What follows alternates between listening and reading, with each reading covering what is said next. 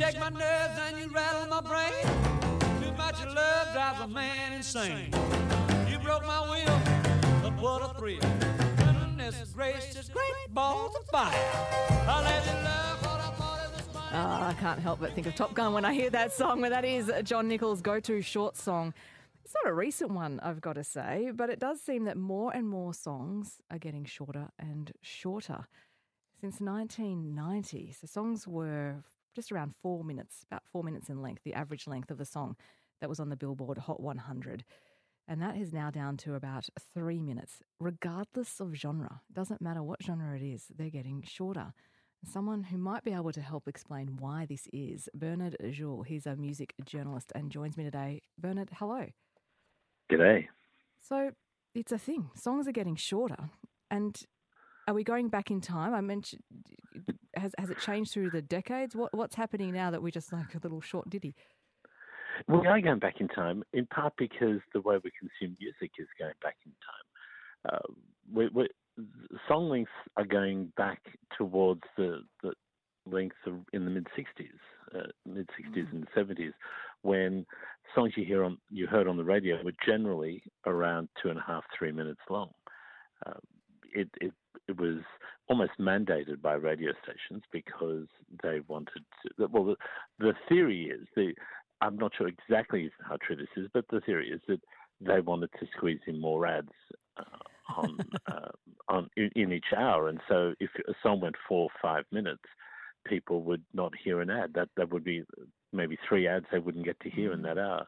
But also there was a, a view that that uh, pop music was was something that uh, had limited limited appeal once you got a couple of minutes in. It's like, okay, we've heard it, you've heard the chorus three times, people get bored, and so we've got to keep the song short. Uh, and so that there was a view that um, why did you need longer? The, the, some of the best songs of all time were, were short. Why did you need to go longer? And now we're we're repeating that to a certain extent, even though uh, it's not radio that's driving it. Uh, no, so, radio is, almost irrelevant. Bernard, just to just jump in there. So there were shorter. Obviously, there's the radio component, and then things did lengthen out. Maybe artists sort of tried to explore different ways. Maybe the intros were just uh, longer. And I'm trying to think. There's a and, and now because we are in um, you know radio speak. I know sometimes we get suggestions to play Bohemian Rhapsody by Queen, and we sit there and go, "Yeah, we haven't got that much time. Like that's a long one." Yeah. well, um, one of the reasons that songs are getting shorter is because the, there's a view that you, you don't waste time getting to to the to the hook of the mm. song, to the to the thing that's going to catch people's ears. Now, uh, and that, that's been driven by, by streaming services, by the fact that people are clicking on, and if they don't like it or don't recognize it, or it takes a little while before they get to the bit they know, they'll click onto something else. And so that those are, uh, stats are turning up. But the funny thing about that is that's how radio worked for most of the 80s, yeah. 70s, and 80s, as formatted radio became uh, the, the thing. And uh, testing audiences be, over the phone uh, was a big thing in the 90s in commercial uh, music uh, stations anyway, where you would play a song down the line to, to someone you're doing a survey, and, and if they didn't recognize in the, in the first 30 seconds, it would be marked down as a song that's going to be difficult to play on the radio. Uh, so we, we, we're going back in a number of ways, not just the length of the 60s, but also to some of the thinking of the 80s and 90s, which is get them early um, and and then uh, you know, grab them, move on, and keep them there. And so, how does the revenue model work for streaming then? That might be dictating what uh, the companies behind the music are preferring for the songs. Well, I mean, I think one thing to say about the uh, the, the modelling uh, the way funding works and uh, financial systems work with music is uh, like the film industry. God only knows because um, most artists don't make much money out of it, and uh, the people who are making money out of it are. Uh, record companies who have always well yes the people like Taylor Swift makes the money but mostly it's the record companies and the streaming services who are who are raking the money from uh, from subscriptions. Uh, there is there is a um, if if you play if a song is played three or four times, obviously that's going to get you a little more money. And one of the explanations for shorter songs is that if the song is short, you might hit repeat and hear it again. Um, or you'll go on to another song in that person's catalog if you're, you're looking at a, a bunch of songs from you know, Fred Nurk and the and the Nurks. Um, you write the first song, you go to the second song. The first song's finished in two and a half, three minutes. You know, oh, I can hear another one. But if it goes for four and a half, five minutes, you might not go.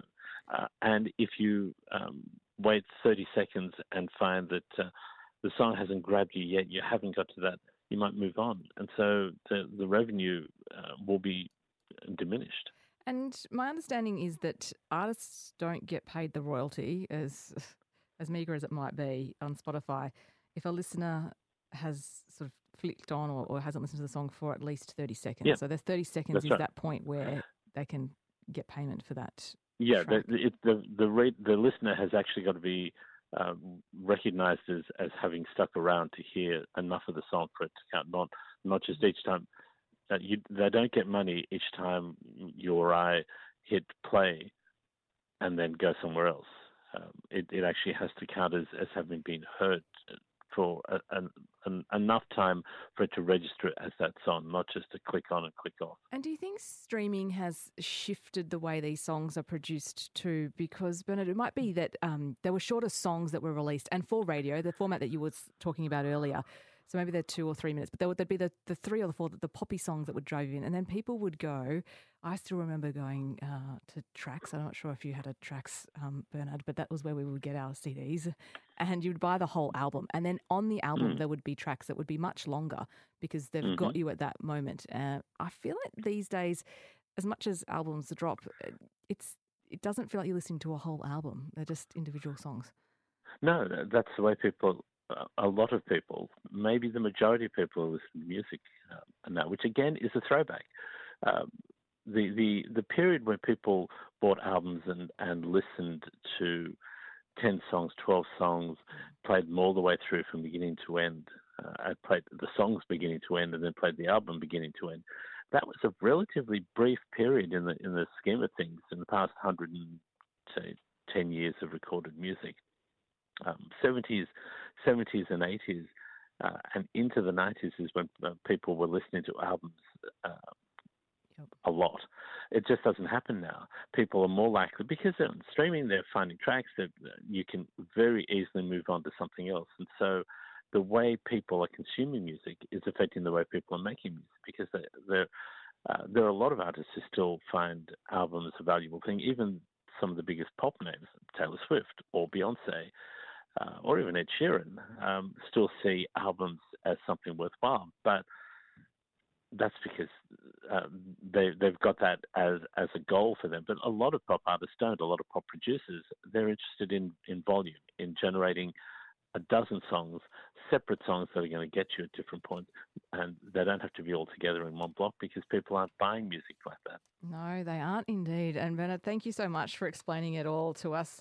I did find there was one track nominated, I think, for a Grammy. It's 80 second, 83 seconds long. Lil Yachty's Why- Poland. Why so long? Yeah, they, why? they could have done that in 50 seconds. I definitely could have done that in 50 seconds. Thanks so much for your time today, Bernard. Always a pleasure. Bye bye.